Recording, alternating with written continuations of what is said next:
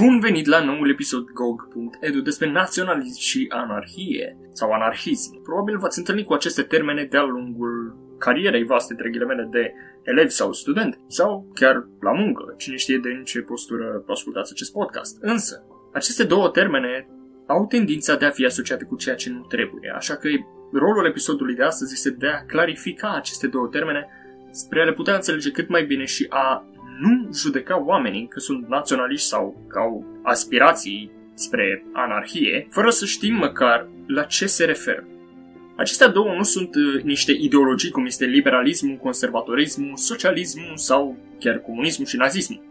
Aceste două sunt cumva forme ale acestora. Mai întâi trebuie să avem o idee despre ceea ce înseamnă naționalism și anarhism, ca să putem să cunoaștem extremele, ca să zic așa, ideologiilor în sine. Una dintre cele mai puternice forțe în lumea politică modernă, naționalismul, despre asta vorbim acum, se hrănește din concepția că popoarele lumii se încadrează mai mult sau mai puțin în grupuri distincte sau națiuni. Adică ei sunt de părere că această divizare a lumii este complet normală. Din punctul lor de vedere, al naționaliștilor, naționalitatea unei persoane nu se alege, ci este ceva dobândit prin naștere. Într-adevăr, națiune și naționalitate vin din cuvântul latinesc, care desemnează nașterea, adică natus. Astfel, o națiune este un grup de oameni care, într-un anume sens, împărtășesc o naștere comună, adică s-au născut în același loc, ca să zicem așa. În acest sens, naționalitatea unei persoane poate fi separată de cetățenia acestuia. De exemplu, eu sunt născut în România și sunt cetățean european. Totuși, dacă dăm de naționaliști înflăcărați, din perspectiva lor, naționalitatea și cetățenia nu trebuie separate. Oamenii care împărtășesc o naștere comună, care aparțin aceleași națiuni, deci, ar trebui să aibă aceeași cetățenie în cadrul aceleiași unități politice sau stat. Aceasta este originea ideii statului națiune pe care o avea, de exemplu, Hitler, o unitate politică suverană care se autoguvernează și care leagă și exprimă sentimente și nevoi ale aceleiași națiuni. Probabil vă întrebați de unde a apărut ideea statului națiune sau de unde a venit chestia asta. Păi, pot să vă dau un exemplu. În urma războiilor napoleonice, la începutul anilor 1800, pe măsură ce armatele franceze ale lui Napoleon au cucerit cea mai mare parte a Europei, acestea au stârnit resentimentul și uneori chiar invidia multora dintre popoarele cucerite, adică pe măsură ce le cucereau, statele alea au început să zică, bă, da, noi suntem fraieri? E bine, acest lucru este mai adevărat pentru Germania și Italia. Niciuna dintre ele nu erau unite la acel moment. Germania, de exemplu, era un grup de unități politice dispersate, adică erau efectiv împrăștiate pe acolo într-o zonă. Dacă o să căutați pe Google Germania 1800, o să vedeți despre ce vorbesc. Și totuși, oamenii acestor comunități dispersate vorbeau aceeași limbă, părtășeau aceeași literatură, la fel ca și multe obiceiuri și tradiții. Condiția Italiei era la fel, similară. Victoriile națiunii franceze, adică ale lui Napoleon, au creat o reacție extrem de violentă, inspirând mulți oameni în Germania, Italia și alte locuri în a-și recunoaște naționalitatea și a lupta pentru propriile lor state-națiune. În uh, secolul al XIX-lea și al XX-lea, această luptă naționalistă s-a răspândit în fiecare zonă a globului. Sentimentele naționaliste și antagonismele au dus la provocarea primului și celui de-al doilea război mondial, de exemplu. Totuși, în ciuda puterii emoționale și a forței politice, ideea de națiune și naționalism întâmpină dificultăți. Una dintre aceste dificultăți este determinarea exactă a ceea ce este o națiune, adică nu prea știi exact la ce să te gândești când aduci vorba de o națiune. Care este marca unui grup de oameni care îi face membrii ai aceleiași națiuni, cu ce sunt ei asemănători. Nu există un răspuns clar la această întrebare, deși naționaliștii recurg la caracteristici precum aceeași rasă, aceeași etnie, cultură, limbă, religie, obiceiuri sau istorie. Aceste trăsături însă sunt ele însele dificil de definit. Chiar dacă putem să determinăm ce este naționalitatea, o altă dificultate apare în ceea ce privește naționalismul. Multe state, de exemplu Canada, Elveția, Statele Unite, includ oameni care aparțin aparent unor naționalități diferite. Ar trebui acum fiecare grup să aibă propriul lui stat ar trebui destrămată Elveția, de exemplu Franța, Germania și Italia și să absoarbă părțile cu vorbitorii de franceză, de germană sau de italiană? Ar trebui acest lucru să se întâmple chiar dacă elvețienii par să fie prosperi în actuala lor organizare? Sau ar trebui să spunem că împreună ei formează o nouă națiune, cea elvețiană? Dacă e așa, Când și cum au reușit acești oameni cu limbi și culturi diferite să devină o singură națiune?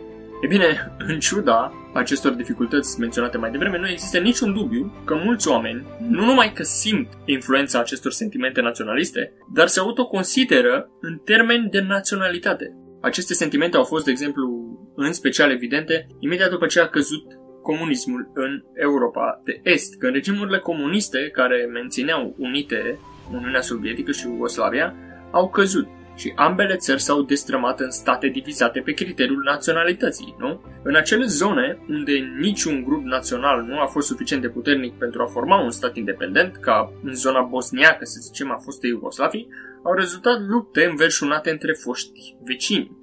Acțiunea naționalismului a destrămat Cehoslovacia, care, pe cale pașnică, s-a divizat între statul ceh și cel slovac. Acest curent, numit naționalism, te face cumva să te gândești că tu și națiunea din care faci parte sunteți cumva îndreptățiți asupra unui anumit teritoriu sau asupra unor anumite drepturi în funcție de, să zicem, istorie, cum am spus mai sus, rasă, religie și așa mai departe. Deci, acesta rămâne în continuare o forță reală și puternică în politica sfârșitului de secol 20, din simplu fapt că atunci când s-a destrămat Uniunea Sovietică, statele s-au reîntors la starea lor naturală, să zicem, după naționalitate, în funcție de naționalitate și în funcție de teritoriul pe care îl aveau înainte să fie sub influența sovieticilor. Așa probabil o să se întâmple, să zicem, dacă Uniunea Europeană va deveni un stat federal, cum este Statele Unite ale Americii, probabil dacă asta se va întâmpla și dacă se va ajunge la o perioadă de neînțelegeri, iar statele Uniunii Europene ar ajunge să se certe, să zicem, și să se retragă, cum a făcut în cazul nostru Marea Britanie, atunci probabil că se va reveni la originalitate, adică la cum eram înainte de Uniunea Europeană și anume fiecare pentru el. Când vorbim de anarhism, Contrar unor neînțelegeri frecvente, anarhie nu înseamnă haos sau confuzie, iar anarhiștii nu favorizează haosul sau confuzia.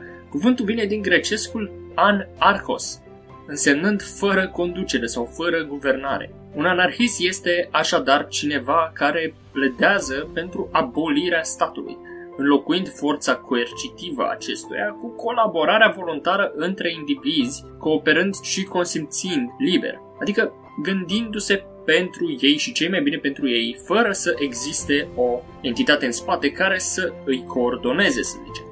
Așa cum o văd anarhiștii, guvernarea este prin natura sa imorală și rea.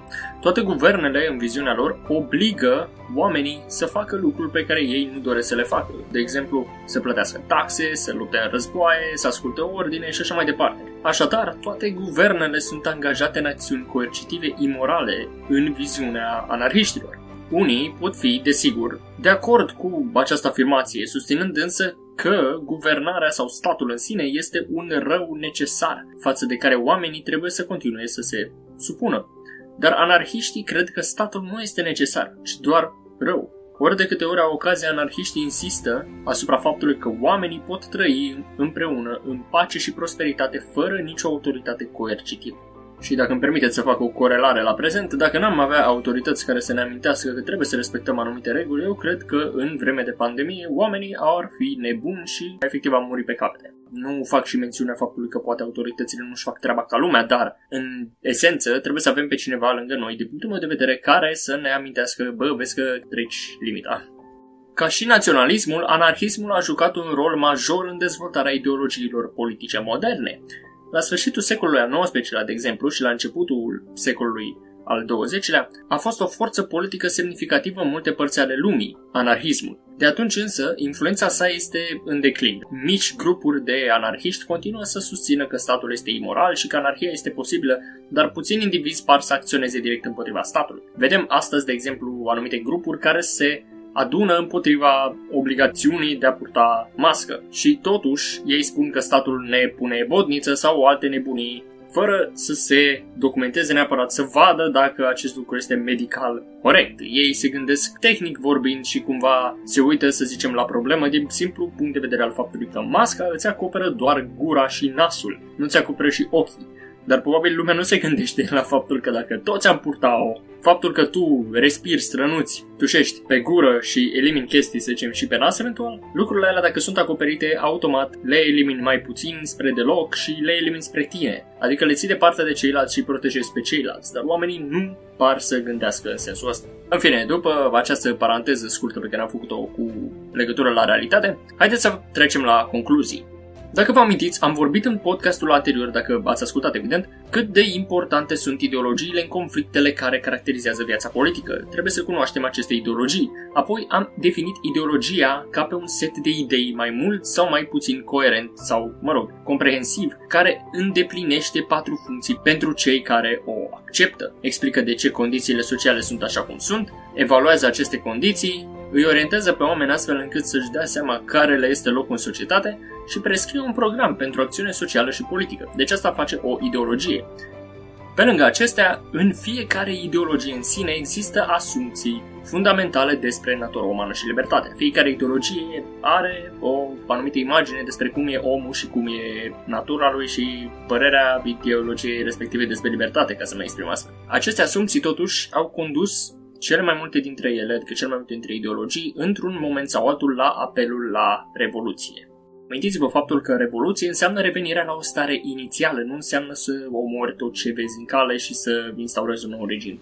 Așadar, ce am ținut minte despre naționalism și despre anarhism în acest episod scurt este că naționalismul ține mult de națiune, ține mult de naționalitate, ține mult de ideile care te leagă de ceilalți membri ai națiunii tale, fie ea naționalitate, fie ea limba pe care o vorbești, fie ea rasa, fie ea etnia, fie ea religia, fie ea credința, să zicem în general, iar anarhia este simplu ideea de a rămâne fără un conducător, ideea ca oamenii să se autoconducă. Ideea că guvernul, guvernele și autoritățile sunt rele și că ne fac să facem lucruri care de fapt nu ne plac. Cam asta este ideea anarhiei.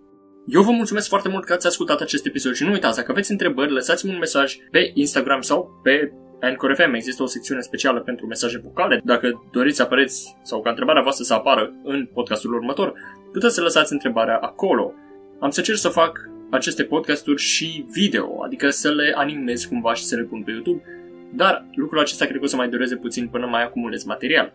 Așadar, nu uitați să dați un share către prieteni pentru a răspândi informația aceasta dacă doriți, pentru că mie mi se pare că sunt lucruri foarte importante pe care toți ar trebui să le știm și să facem diferența între ceea ce este bine și ceea ce este rău până la urmă. Am trecut și am avut o istorie destul de nașpa în secolul 20, care a avut parte de mult naționalism pe la jumătatea acestuia și nu numai pe la jumătatea acestuia, ci și pe la începutul acestuia conducători de stat care și-au dat seama că poate sunt luați de fraier de către celelalte state cu care negociază și au realizat că probabil națiunea lor este din nou luată de fraier de către ceilalți cu care negociază sau partenerii de afaceri, să zicem așa, ai statelor, au decis să se răscoale și să facă ceva pentru poporul pe care îl iubesc și pentru țara pe care o reprezintă.